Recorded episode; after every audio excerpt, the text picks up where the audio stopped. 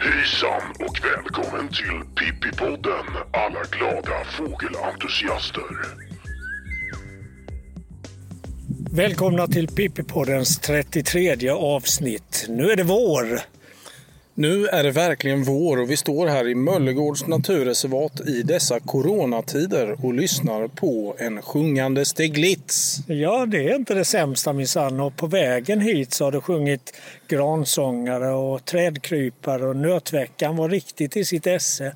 Och det är, det är bra fart på fåglarna nu trots att det blåser en liten kall nordanvind. Verkligen. Jag var ute på morgonen nu och tittade lite nere i Laholmsbukten i Laxvik och där låg det en hel del sjöorrar och några svarthakedoppingar plaskade på nära håll i vattnet. Och andra vårtecken som vi har sett på vår vandring här det är ju, ja det är, vi stod ju i ett prunkande blomsterhav med vitsippor och svalört och vi gick ny, nyss igenom en äng med massor av backsippor. Det är, det är verkligen en härlig tid det här. Och precis när vi kom hit till parkeringen Frida och jag så stod du och riktade din handkikare åt ett håll och tänkte man nu står han och tittar på den här svartvingade gladan som har lämnat Danmark. Och när vi svängde in på parkeringen så sa du att du såg en Pilgrimsfalk var det. En ung pilgrimsfalkhanne, alltså en fjolårsfågel, som hade en märklig skada i högervingen. Det var som att vingspetsen var avklippt på den.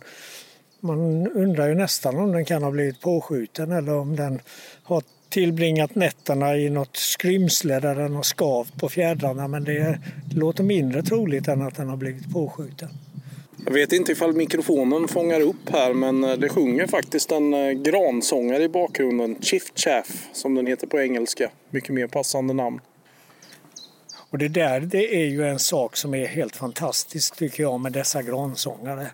Jag var ute och gick en sväng i ett skogsområde igår och eh, på en liten promenad som kanske var, ja, den var mindre än 500 meter lång så hade jag minst tio sjungande gransångare. Och det här är ju en fågel som har lagt södra Sverige under sina vingar under de senaste 40-50 åren. Från att ha varit en extrem sällsynthet som häckfågel alltså så har det ju blivit en, en karaktärsfågel överallt där det är lövskog. Det här namnet gransångare är ju inte särskilt passande på den sydliga underarten. Den borde, borde ju nästan hetat lövsångare istället om inte det namnet hade varit upptaget. Men vi får ju kalla den för sydlig gransångare och, och det, är, det är häftigt att höra den överallt. Va? Verkligen. Kommande generationer de kanske får lyssna på gransångare istället för lövsångare. Jag har inte haft eh, någon första lövsångare än. Eh, har du haft någon? De mm. väller ju in i landet nu. Ja, nej, jag har inte heller hört någon. Jag hörde ingen igår när jag var ute och gick och jag har inte hört någon i, idag heller.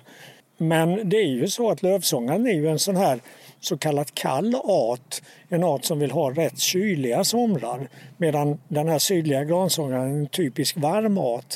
Så vi kan nog se framför oss ett scenario, alltså om en 30 år, att lövsångaren i princip är försvunnen från södra Sverige och helt ersatt av, av den här sydliga gransångaren. Ett litet tecken på det ser man redan nu på Kullaberg där man har gjort liknande undersökningar i snart 50 års tid. Och där har lövsångaren helt försvunnit från de varma sydsluttningarna på Kullaberg. Medan gransångaren har ju exploderat och ökat från några få par på 70-talet till ett par hundra revir nu på en bit in på 2000-talet.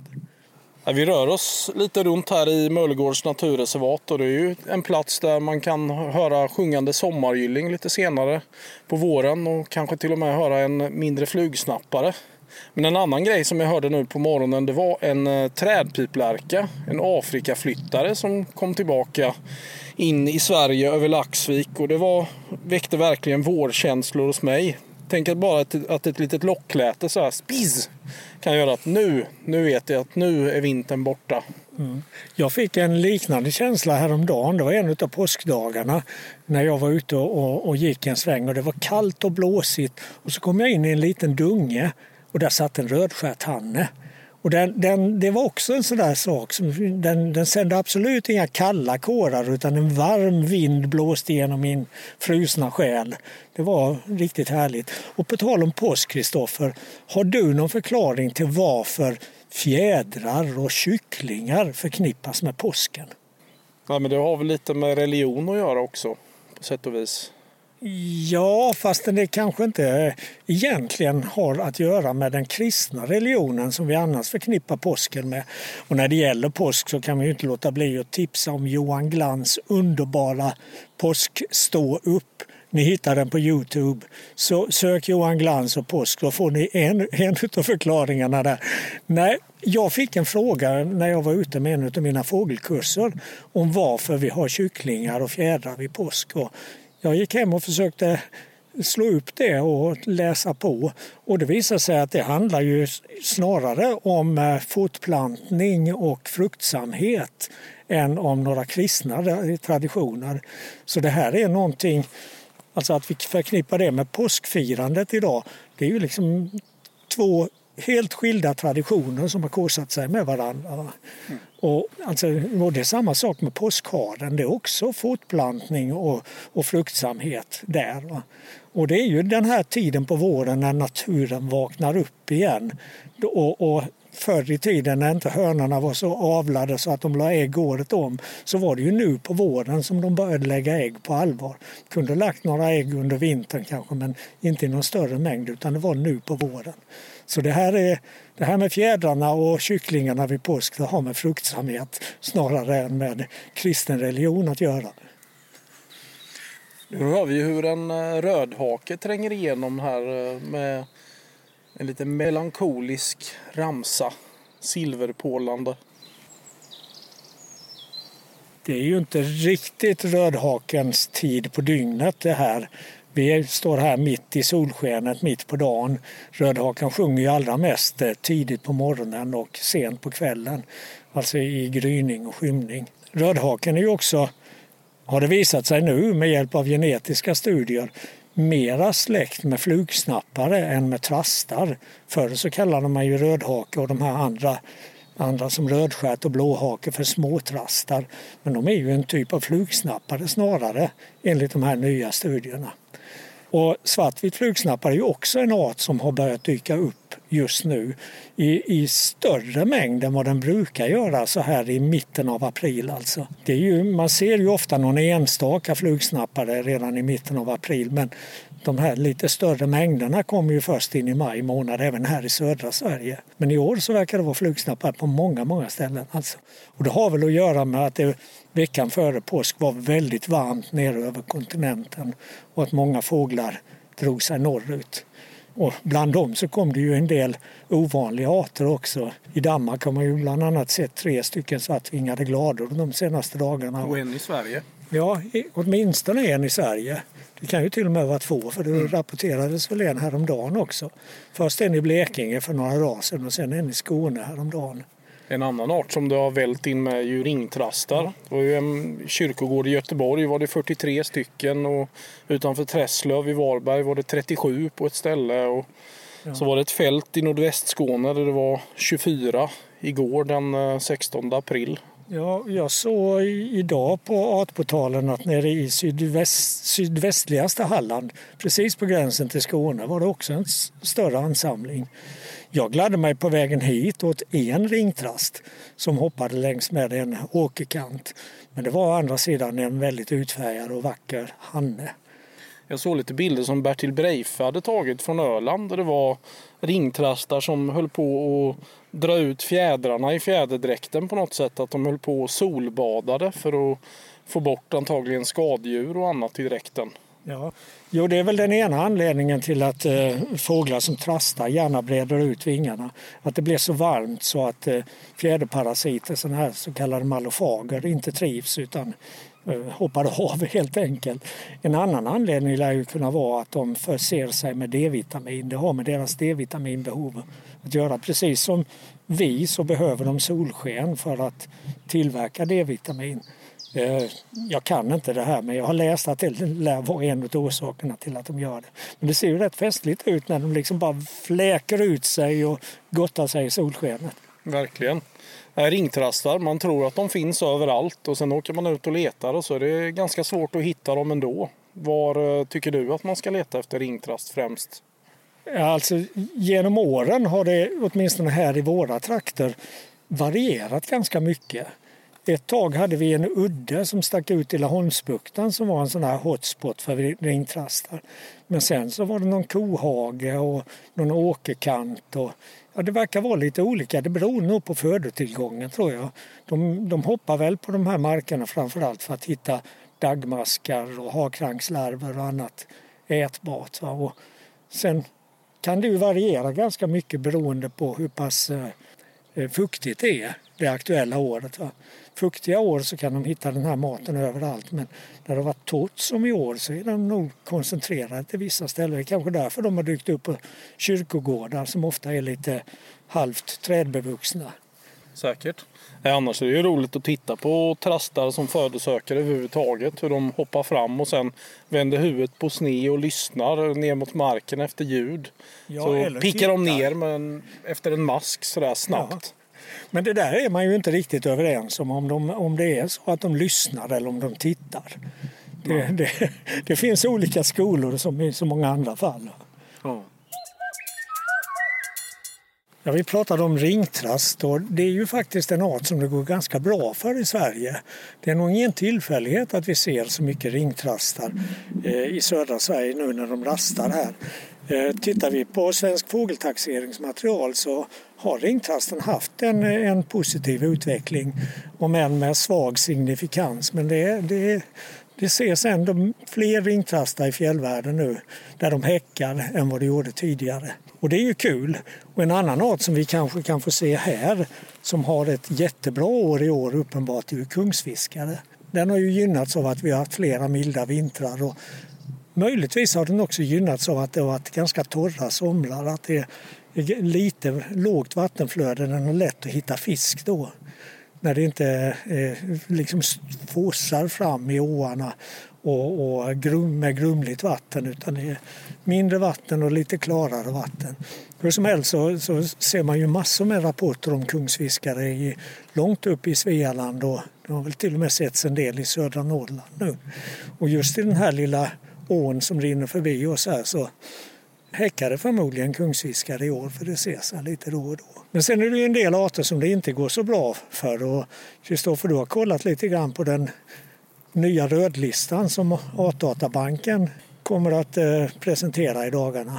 Ja, eh, antalet rödlistade fåglar har ju ökat med eh, 21 procent. Till synes vanliga arter som gråkråka, skrattmås, björktrast och rödvingetrast hamnar i kategorin nära hotad i den nya rödlistan som ges ut var femte år. Ett snäpp värre, till exempel sårbar, är det för simänder. Kricka och bläsand gör stjärtand och årta sällskap på listan. Orsaken är kraftiga populationsminskningar. Och då hör det ju till saken att just när det gäller kricka och bläsand så har ju Naturvårdsverket i sitt förslag till nya jakttider kommit med i det här perspektivet mycket märkliga förslaget att utöka jakttiden på de båda arterna. Otroligt. Sen är det väl också en del skogsfåglar som det inte går så bra för. Nej, det, orren minskar väl kraftigt exempelvis. Ja. Men jag tänker också på de här små mesarna, talltita och entita som vi från fågelskyddshåll har jobbat för i många, många år. Men där vi har haft väldigt svårt för, för att få gehör från skogsbrukets sida. Men eh, om jag läste pressmeddelandet rätt så finns de också med på rödlistan nu. Så är det säkert. Sen har man ju flyttat dykänderna Eider, Bergand och Brunand från sårbar till starkt hotad. Det är ju fullt förståeligt. Ja, ja Eidern går ju kraftigt tillbaka. Alltså jag har tittat på Eidersträck här längs västkusten sedan jag var liten grabb och jag har aldrig sett så få ejdrar som nu. Alltså det, det har varit ett, ja, nästan en, en, en ja, en stor besvikelse kan jag säga, det här idrottssträcket. För det, det är någonting som är så häftigt att uppleva på våren när det kommer mycket ejdrar. Och i år så har det varit några enstaka flockar bara. Ja, nej, jag har ju varit ute och räknat sjöfågelsträck några gånger den senaste tiden och det var en dag som det kom 1090 ejdrar. Det är ju riktigt uselt men man blev så här, ja äntligen tusen ejdrar. Och I de här flockarna så är det ju alltså 75% hannar och 25% honor. Så fördelningen är ju inget vidare, även om det, hoppet har tänts lite i vissa flockar. Och det känns som att könsfördelningen har varit bättre.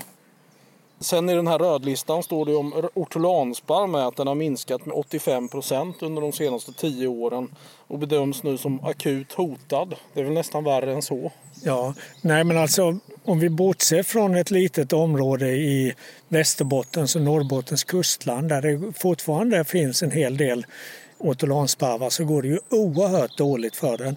Den är helt försvunnen från Götaland. Den är på väg att försvinna från Svealand. Och jag höll på att säga att alltihop är de där förbaskade fransmännens fel. Det är de som har ätit upp våra ortolansparvar. Ja, nu är ju inte det den enda orsaken utan biotopförändringar i våra odlingsbygder har ju säkert spelat en jättestor roll. Men eh, att fransmännens jakt på ortolansparvar som pågår än idag trots att den är, är fridlyst i, även i Frankrike. Att den har spelat in det tror jag är ställt utom allt tvivel nu. Men sentida studier som har gjorts av de här ortolansparvarna som fångas i Frankrike har visat att det är från det skandinaviska beståndet som de kommer i huvudsak. Medan fransmännen då har hävdat att, att fångsten utgörs av eh, ortolansparvar från det livskraftiga ryska beståndet. Men det stämmer inte för de ryska ortolansparvarna de flyttar nästan alla öster om Medelhavet medan våra flyttar väster om Medelhavet genom det här området i Frankrike där de jagas. Men det finns ju positiva nyheter också. Sex arter får lämna rödlistan. Ängsbyplärka, skäggmes, kungsfågel, brandkronad kungsfågel, gröngöling och sånglärka. Äntligen! Ja. Nej men det är väl positivt. Nu är det väl i och för sig så att när det gäller sånglärkan och gröngölingen så har de stabiliserats på en mycket lägre nivå än vad de hade tidigare. Och just den här stabiliseringen är då orsaken till att de inte finns på rödlistan längre. Och det är ju ändå ett positivt tecken att nedgången har brutits. Och när det gäller kungsfågel och brandkronad kungsfågel så verkar de ju ha haft eh, väldigt bra år nu inte minst på grund av att vintrarna har varit så milda och snöfattiga och det, det har gett dem möjlighet att övervintra i Sverige i större omfattning än vad de har gjort tidigare. Och brandkronad kungsfågel hör ju också till de här arterna som har invandrat till Sverige i sen tid. Och eh, ja, det är ju nästan en art som, mm, där man skulle kunna säga att är man i södra Sverige så hittar man den om man bara letar efter den. Den finns lite överallt alltså.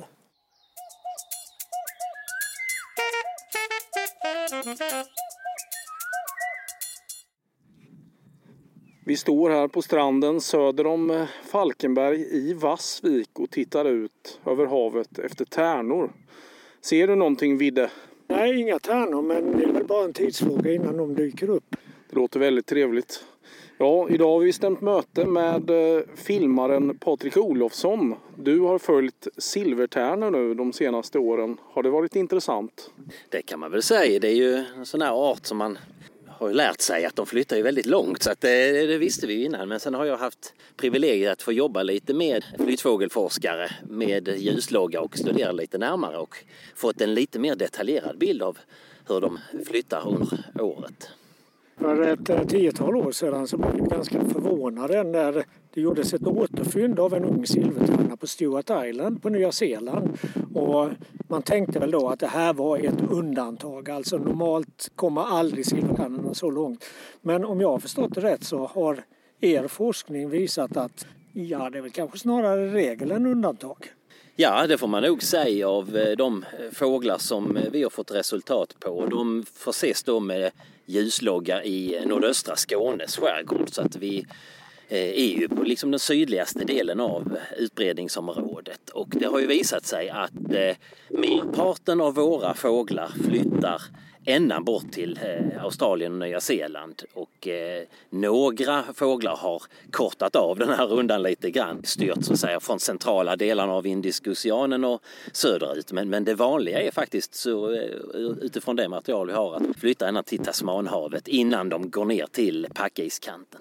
Ja, och eh, enligt den forskningsrapport som vi fick publicerad förra året så var det väl åtminstone någon av de här tärnorna som hade flugit ännu längre österut. Ända bort till det som kallas för Rosshavet och som ligger en bra bit öster om Nya Zeeland. Ja, det stämmer det. Vi har en individ som, som är, har gått ännu längre som ju ja, man kan nästan säga att den, ja, det var inte riktigt så att den gick, kom tillbaka på andra sidan. Men den gör ju, eh, om vi säger att de flesta silvertärnor gör ett halvt varv runt Antarktis så var den ju nästan på väg att göra ett helt varv. Mm. Men sen den här flyttningen av, eller silvertärnornas flyttning, den går inte raka vägen utan de flyger till vissa speciella områden där de födosöker en tid innan de fortsätter. Så har jag förstått det i alla fall. Ja, det finns ett ganska tydligt mönster att eh, silvertärnor har ett antal stopover eh, ställen där, där de är. Eh, och det stämmer också. Alltså, vi har ju studerat de här under nästan tio års tid så att det här är eh, år från år samma område. Så att de börjar med att gå ganska rakt västerut. Och det vet vi lite sedan tidigare också av studier här från sträckande fåglar att de har eh, kan gå då in över land, till exempel från skånska ostkusten och håller en väldigt västlig eh, kurs. Och eh, det visar sig då att de går ju halvvägs till Nordamerika och eh, stannar till där ett tag och troligtvis för att det är gott om mat. För några år sedan så deltog jag i ett havsfågelprojekt där vi satt och räknade fåglar vid kusten i Portugal, Peniche. Och det var ju ytterst få silvertärnor vi såg. Vi såg mycket eh, fisktärnor, vi såg en del rosentärnor. Men ytterst få silvertärnor. Det kanske, eh, anledningen är kanske det här att silvertärnorna de drar långt ut i Atlanten och så är de där en tid och sen kommer de inte in till Europas kust eller?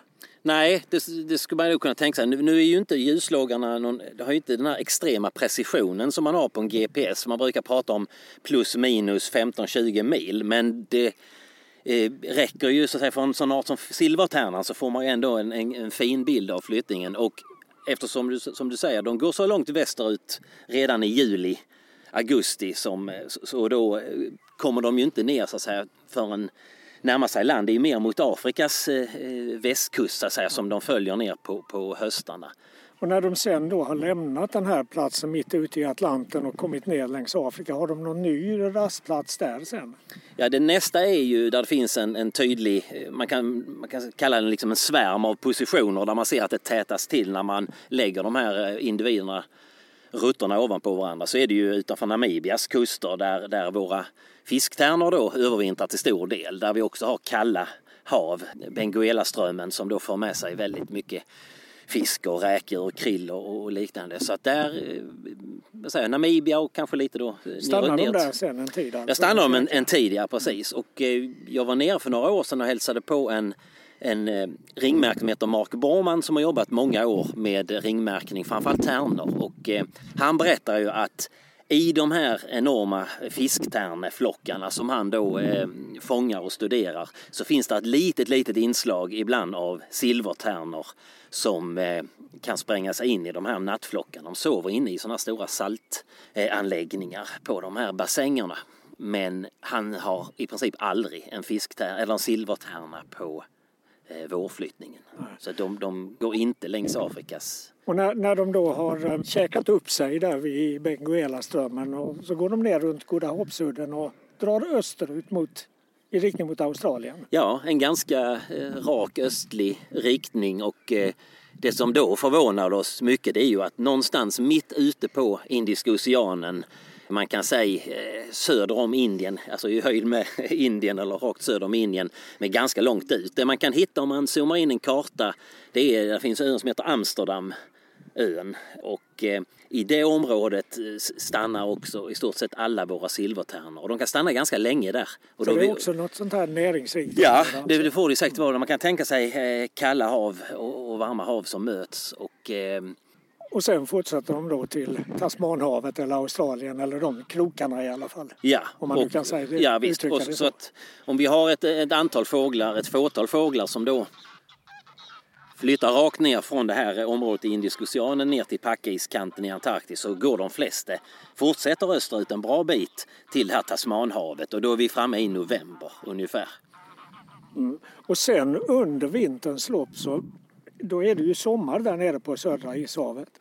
Och då smälter väl isen av också så att de rör väl sig ännu längre söderut också om jag har förstått det rätt. Och det var, var det inte någon dansk som kom fram till det redan någon gång på 1960-talet att, eh, att de följer iskanten alltså? Jo, precis. Och eh, det kan vi också se, som du säger, i positionerna att det finns en tendens att i takt med att isen eh, smälter upp så, så kommer positionerna närmare och närmare själva kontinenten så att säga och de rör sig sen eh, västerut hela vår, vinter eller den antarktiska sommaren så att säga.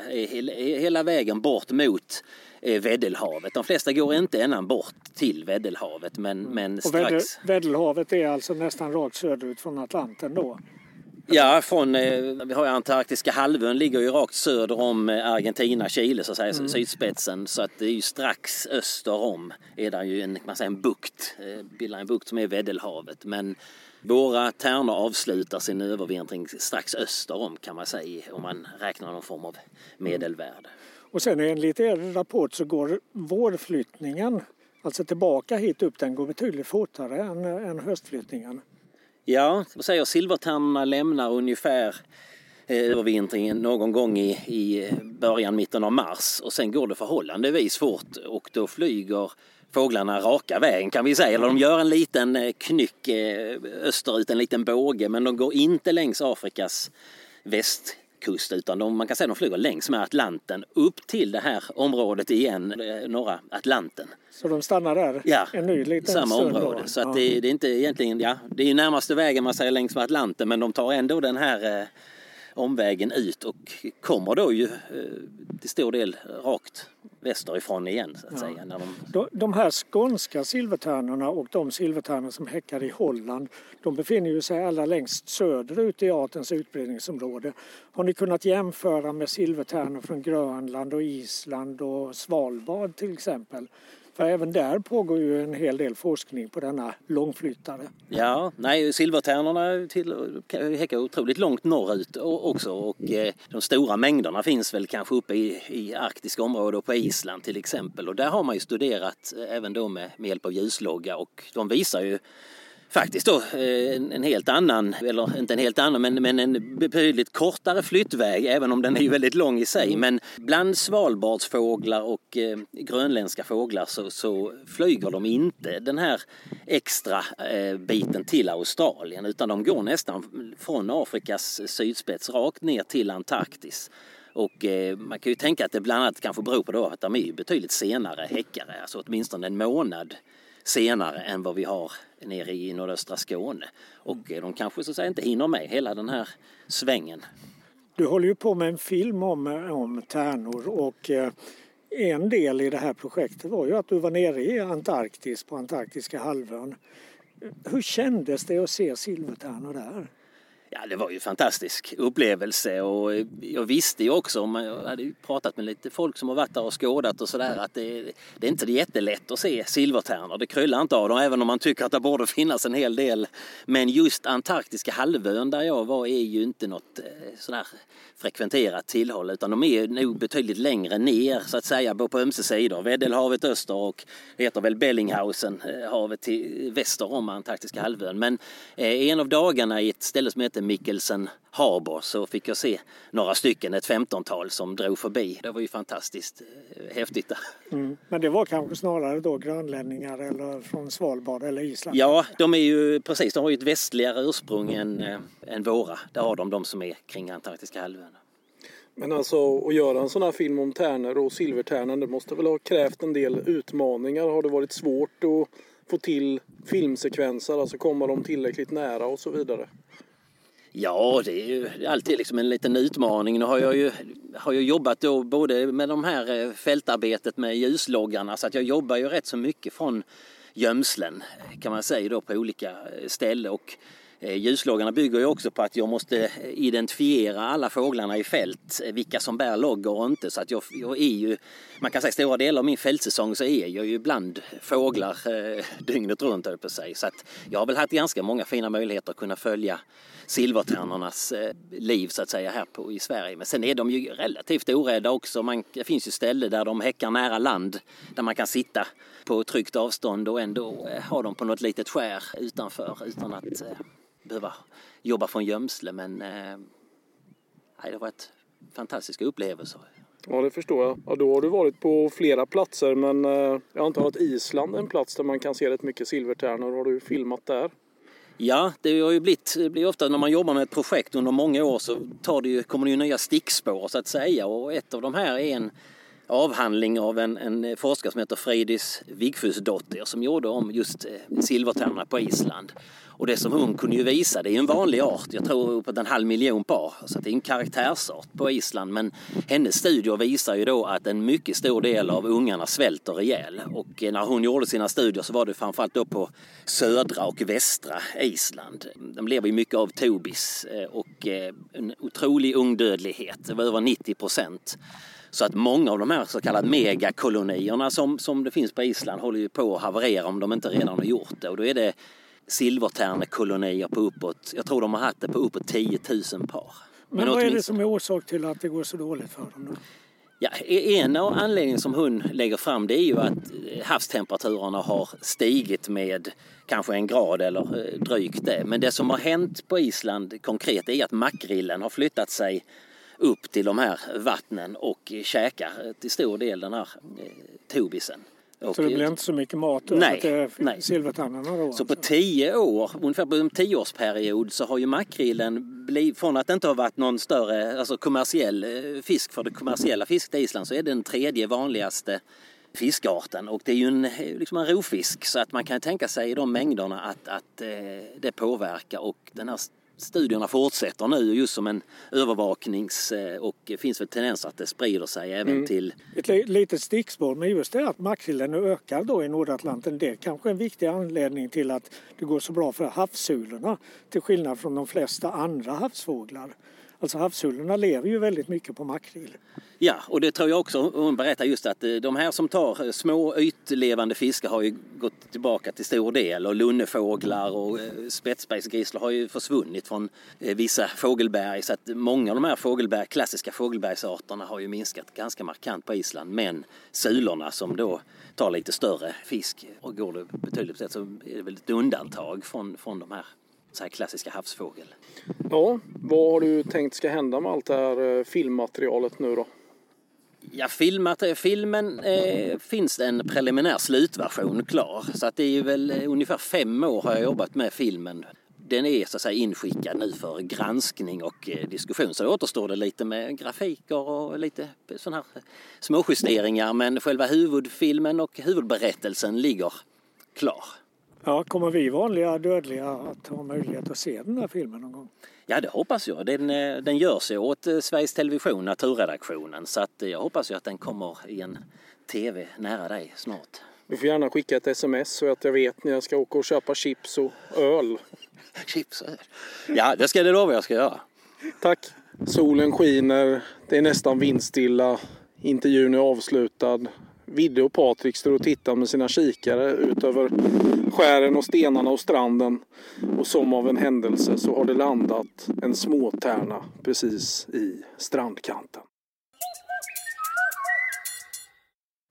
Den här tiden i, under andra halvan av april det är också en tid då vi som bor vid västkusten har väldigt fint sjöfågelsträck. Och en sak som jag vet att du är särskilt fascinerad av det är labbar. Vad är det som är så speciellt med labbar? Ja, men de ser väl ut som att de inte kommer från den här världen på något sätt. Att de bara dyker upp från ingenstans och försvinner och så ser man dem väldigt sällan. Det är häftigt. Häftiga former, häftig flykt, eh, häftiga färger på något sätt. Det är som att de är skapade för den natur som de ska leva i. Ja. Vad som är speciellt med labbarna är ju också att de förekommer i ett par olika färgmorfer. Minst två olika och sen finns det ju lite mellanformer också. En, en mörk färgmorf och en ljus färgmorf. Och jag vet att du här året fick en härlig bild på eh, två labbar där den ena var ljus och den andra var mörk. Ja, äntligen. Man har ju alltid drömt om det. Det var väl i den här övergångsperioden kanske då, då det började dyka upp ljusa labbar för de eh, mörka kustlabbarna kommer ju alltid först här. Och det är ju rätt häftigt att man kan se en, en sån uppdelning i tiden. Alltså att först kommer de mörka som ska häcka ganska långt söderut och sen kommer de ljusa. Men sen återstår ju frågan att besvara varför är labbarna i Östersjön mörka medan de uppe på tundran i huvudsak är ljusa? Vet du det? Ja, det är väl för att fjällugglorna ska kunna äta upp dem. Nej, och jag tror alltså att det, det, är nog ingen som har kunnat ge ett riktigt ordentligt svar på det. Och det är precis som med ormvråkarnas olika färgmorfer. Varför det finns de här olika färgmorferna och varför ljusa ormvråkar gynnas av vissa miljöer och mörka och andra. Än så länge har jag inte kunnat se något eller höra något bra svar på det och jag har ändå frågat många rovfågelforskare om detta.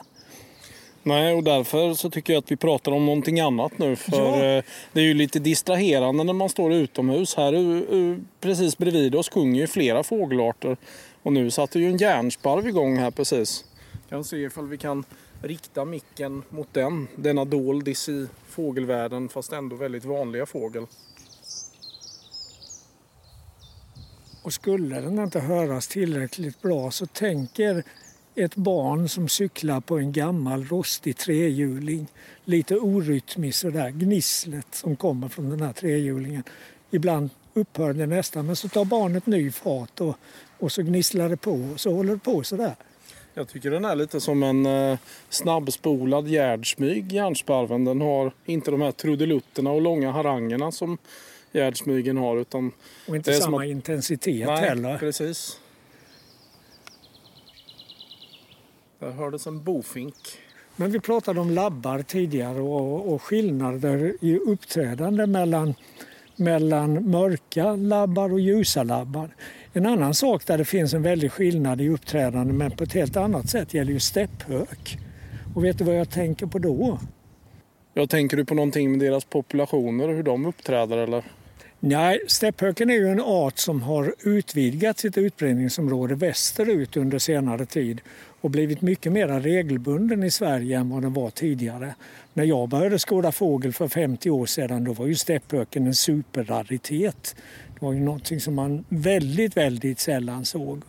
Och varenda observation nagelfors av höga vederbörande i, i de ornitologiska föreningarna. Idag så ser vi ju mycket stäpphökar, både på våren och på hösten. Men jag tittade på det här i samband med att jag jobbade med fågelåret för några år sedan. Och då visade det sig att på våren så har stäpphökarna en klart östlig tyngdpunkt i Sverige. Och östlig och nordlig. Det ses många fler stäpphökar alltså i östra Sverige och i norra Sverige på, nu på våren än vad det gör här på västkusten. Vi ser nästan inga alls, det är bara några foton. På hösten så är det precis tvärtom. Då är det här i sydvästra Sverige som vi ser mest, eller flest stäpphökar. Och, och det, det, är ju rätt intressant. Alltså, jag vet inte om det kan bero på att stäpphökarna kommer in i Sverige från sydost. Kanske från, över Östersjön, från Polen in mot södra Sverige och sen går vidare längs med ostkusten norrut. Eller om, eh, om det helt enkelt är så att de, de flyttar kanske delvis på nätterna och passerar in över land här utan att vi ser dem. Det är först när de går ner och rastar som de upptäcks någonstans ja, Det har ju visat öster. sig med någon eh, satellitförsedd stepphök att den flög på natten också. Mm. Men sen har det ju varit några hannar som har sträckt in nu på västsidan vid Domsten också. Det är ju klart det kommer ju stepphökar här fast det är många fler på ostkusten som du säger. Mm. En annan häftig grej var ju att det flög omkring två stepphökshannar inne på Store Mosse utanför Värnamo nu. Det var ju en häftig syn. Ja. Tänk om de skulle hitta en hona där eller ja. börja häcka. Det hade ju varit otroligt häftigt. Det, det skulle inte alls vara omöjligt tror jag. Och, och det här med att se en stepphökshanne det är ju alltid lika fascinerande. Det är ju som någon sorts sagoväsen. En bevingad älva som dansar omkring över markerna.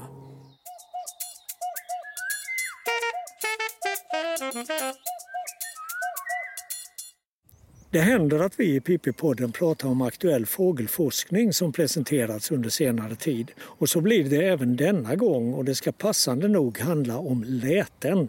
Vi har ju hört en hel del fågelsång när vi har varit ute i Möllegård. Och det ska handla om en speciell typ av varningsläte. Det är nog bekant att fåglars varningsläte förstås över artgränserna. Varningslätena är ofta både skarpa och har en upprörd ton, om nu det uttrycket tillåts. Men mer än så kan inte fåglar kommunicera när det gäller faror, varken inom den egna arten eller över artgränserna. Det har vi i alla fall trott. Men på senare tid så har det kommit en del resultat som pekat på lite mer avancerade system. Våra svenska lavskrikor som ju ofta lever i flockar med besläktade individer har visat sig kunna varna sina fränder, inte bara om att en fara nalkas utan om vilken typ av fara det handlar om. Varningslätena skiljer sig alltså åt beroende på hur allvarlig faran är.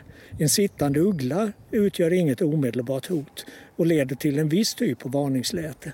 En flygande hök innebär däremot livsfara, vilket lavskrikorna både meddelar och förstår. Och totalt lär det finnas minst fyra olika typer av varningsläten för olika sorters faror hos lavskrikorna. Ett annat exempel kan hämtas från regnskogen i Elfenbenskusten i Afrika. Där har honskator lärt sig tyda de olika varningslätena från en sorts apor. Om aporna varnar för att en marklevande predator närmar sig, då bryr sig inte honskatorna ett dugg utan fortsätter med det sitt görande. Varnar däremot aporna för en hök, ja, då sätter sig honskatorna snabbt i säkerhet. Och det senaste exemplet på artöverskridande kommunikation kommer från Nordamerika. Där finns en boparasit som kallas för brunhuvad kostade och som lägger sina ägg hos andra småfåglar. Oftast är detta fatalt för värdfåglarna eftersom kostaden tränger ut fostersyskonen. Det har tidigare varit känt att en liten sångare som kallas för gul skogssångare har ett särskilt varningsläte när den får syn på en brunhuvad kostade. Och det som nu visat sig och som presenteras i en artikel i tidskriften Communications Biology är att innebörden av detta läte även förstås av rödvingetrupialer. Och rödvingetrupialen, det är en riktig tuffing det. Den är inte rädd för att ge sig på och försöka jaga bort olika typer av predatorer. Och när den hör skogssångaren varna för att en kostad är i närheten, då kommer den farande och jagar resolut iväg den här boparasiten. Och det fina i kråksången är alltså att den lilla gula skogssångaren, stor som en ärtsångare ungefär, tar hjälp av den nästan koltraststora rödvingetrupialen för att freda sitt bo från påhälsning. Nu har vi flyttat oss en bit inom det här som heter Möllegårds naturreservat och står i närheten av ett glasscafé. Vilket kan förklara att det då och då hörs lite röster i bakgrunden. Men även om vi nu befinner oss mitt på dagen och står i solskenet och pratar om fåglar så vill jag föra över samtalet lite grann på ugglor. Hur eh, har din ugglevår varit, Kristoffer? Ja, jag har väl hört en eh, hel del ugglor. Det har ju varit häftigt alltså med aktivitet just med pärlugglor exempelvis. Och det har varit en del sparvugglor här och var också men det som har utmärkt sig på många ställen är ju att det har dykt upp lappugglor på diverse ställen. Även i södra Sverige? Även i södra Sverige som spelar och det verkar som att lappugglan mer och mer etablerar sig som häckfågel i södra Sverige. Det har ju visat sig i Halland på senare år också. Ja. Det är ju roligt för det är ju en karismatisk fågel. Om man nu kan prata om att fåglar är karismatiska så är ju lappugglan typexemplet egentligen. Den ser ju så på något vis outgrundligt vis ut. Eller håller du inte med? Jo, verkligen. Det är som att uh, den borrar igenom en med blicken på något sätt. Som att den tycker att vad är du för en liten skit? Här kommer jag, ungefär. Ja. Sen håller vi ju på att inventera berguv också och lite grann positiva rapporter har jag fått från vårt område i alla fall. Att eh, två stycken lokaler som inte har hyst berguv på senare år faktiskt har berguv i år. Nu kan det ju vara ensamma hannar som sitter där och ropar. Men eh, det kanske är ett tecken på att det är gott om mat ute i naturen och ännu ett tecken på det fastän i vissa speciella miljöer är ju kattugglorna här i Halland och kanske i Skåne och Småland också. För att i de här kattugglor som häckar i närheten av bokskogar de har alla stora kullar i år. Det finns något samband mellan bokollon och kattugglor va? Ja, Jo, alldeles uppenbart. När det är gott om bokollon som det var i höstas och det ligger fortfarande mängder med bokollon på marken i bokskogarna, då gynnar det skogsmössen. Det är massor med skogsmöss ute i naturen just nu. Och eh, med mycket skogsmöss så har kattugglorna jättefina möjligheter att, att skaffa sig stora kullar. Jo, det, det är faktiskt en påfallande skillnad mellan häckningsframgången, ja det är kanske för tidigt att prata om det, men men häckningen hos kattugla här i södra Sverige som häckar i bokskog och de som inte häckar i bokskog utan i andra miljöer. I bokskogarna så har de i genomsnitt 6 7 ägg medan i de andra miljöerna så är det oftast bara 2-3 ägg i år. Ja, om vi ska fortsätta prata om ugglor en stund till så nämnde du Kristoffer att det varit en hel del sparvugglor också ja. i södra Sverige. Helt klart. Jag hörde dessutom om några sparvugglor som parade sig gång på gång på gång på gång. Det var som att det aldrig tog slut. Jag fick det berättat för mig. Det hade man ju velat vara med om. Ja. Du har väl något exempel om eh, några duvhökar som höll på en massa också? Ja, det är en gammal sak. Jag pratade för många år sedan, det måste vara 20 år sedan nu, med en norsk eh, fågelforskare som hade följt ett duvhökpar under ett helt år. Och han hade noterat att de här duvhökarna de parade sig under det här året cirka 3000 gånger. Alltså i genomsnitt ungefär tio gånger per dag. Och att de parade sig även under icke häckningstid. Och hans förklaring till det då var att det var nog ett sätt för duvekannen att visa att han dög någonting till.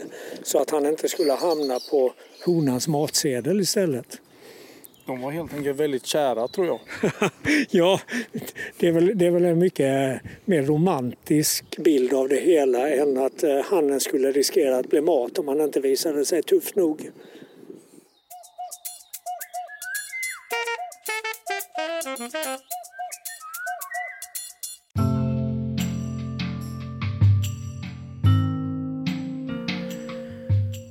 Det fanns en plan torsdagen den 23 april. Jag gick upp kvart över fyra i hopp om att gårdagens praktejder och vitnackade svärta skulle passera i Bussör utanför Halmstad eftersom de hade rastat norröver.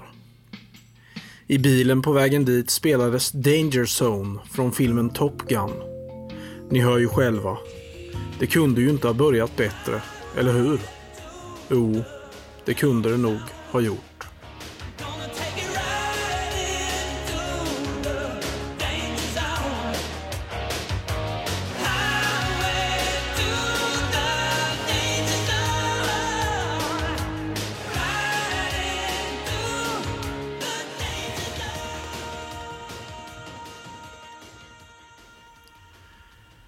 Framme i Besör 20 över 5. En ljus kustlabb drog förbi fint 05.34. Sju minuter innan solen gick upp. Det här bådade gott. Havet var spegelblankt, strandskator skrek, spovar spelade och sjöorrar sjöng. Helt plötsligt larmades det ut om en alfrädarhanne på Morupstånge. Ja, tänkte jag, för att sedan konstatera besviket att den flög mot norr. Det skulle ju ha varit söderut. Ingen vitnacke eller pralin blev det heller. Timmarna gick och det kom andra skådare till Busör. Jag lämnade 25 minuter i nio för att åka och jobba som personlig assistent i Falkenberg. Vi träffades vid fyren på Morupstånge. Dagens fina streck med melanittor fortsatte där. Helt plötsligt plingade det till i mobilen. Vitnäbbar islom passerade fint utanför revet i Busör. Var detta sant? Ja. Den här dagen befann jag mig i en fågelmässig mardröm, fast jag var vaken. Det fanns alltså en högre makt som ville mig illa. Vi åkte sedan till några olika platser kring Falkenberg i hopp om att hitta något kul själva Gårdagens amerikanska kricka var förstås borta vid Munkagårdsfloen. Men vi skulle inte ge upp. Väl i tornet i Källstorps våtmark tänkte vi. Nej, där går en sån. När det visade sig att en nilgås gick väster om järnvägsbron. Helt plötsligt kom det folk från både Halmstad, Falkenberg och Varberg för att titta på den invasiva gåsen. Den här märkliga dagen fullbordades med ett antiklimax. På vägen tillbaka skrattade vi åt det hela och tyckte det ändå var rätt så skoj med gåsen. Väl på väg hem på E6, ja, som av en händelse, spelades Danger Zone med Kenny Loggins igen. Solen sken och det var varmt som fasen i bilen. Vad var det för självplågeri jag höll på med? Jag tänkte för mig själv. Imorgon åker jag till Busör igen. Är det för att jag är dum i huvudet? Eller för att jag älskar fågelskådning? Jag tror det är både och.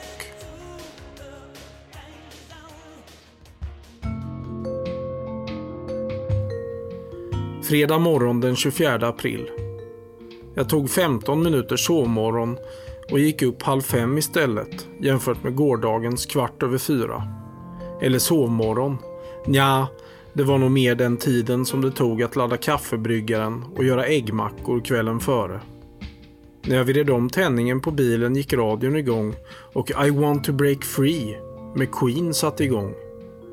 Det här bådade gott med en sån låt precis i början av en ny dag med nya fåglar.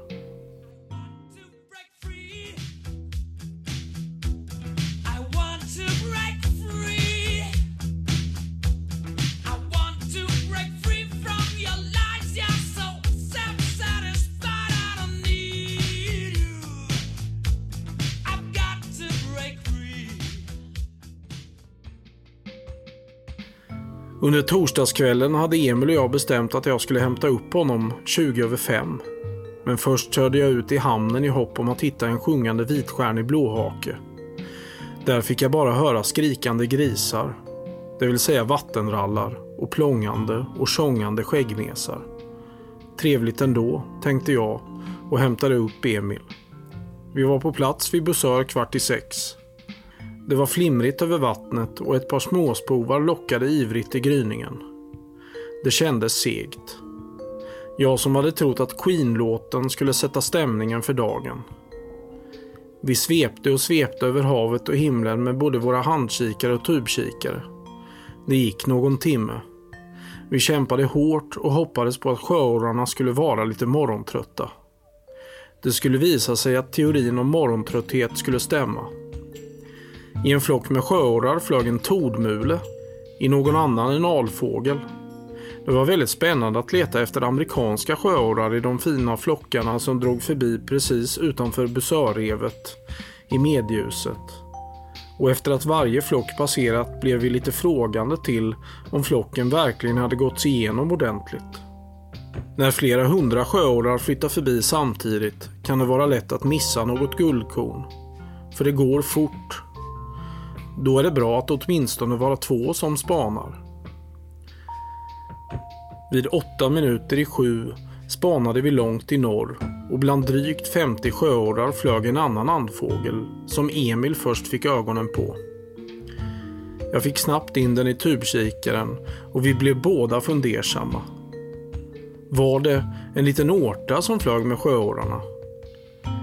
Den kom närmare och närmare och hade rejält breda lysande ljusa vingband. Den var dessutom liten i storleken och var väldigt mörkbrun med vit bukfläck som kontrasterade mot ett mörkt bröst.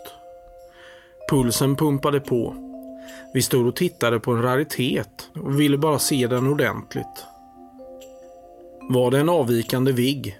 Nej, den var alldeles för liten med förlysande vita vingband hela vägen ut i handen. Var det en rödduva dykan med de vingbanden? Nej, det är en helt annan fågel. Var det en väldigt skum bergand? Nej, inte med den lilla storleken och färgsättningen. Vi kom bara fram till en art som det kunde vara, nämligen en vitögd dykand.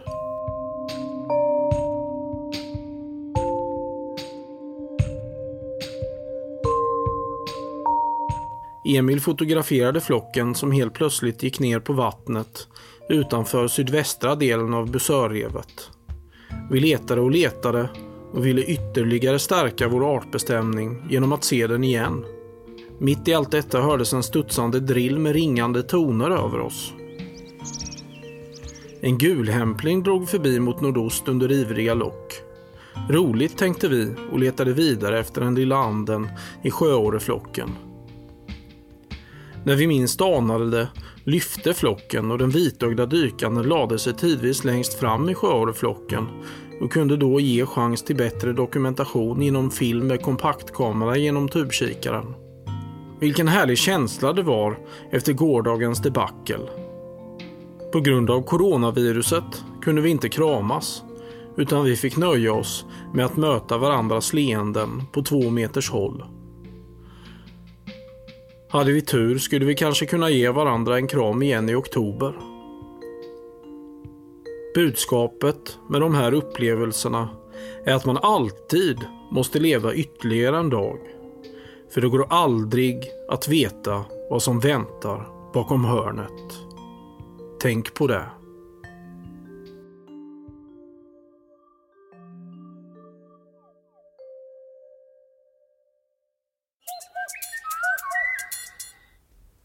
Tills vi ses nästa gång har jag bara en sak att säga. Åk ut i markerna. Nu är det den frivilliga sömnlöshetens tid. Och det kan finnas vad som helst uppe på himlen, i skogen, i buskagen, på stranden eller hemma i din trädgård. Spana på och njut av vanliga som ovanliga fåglar. Ha en härlig majmånad.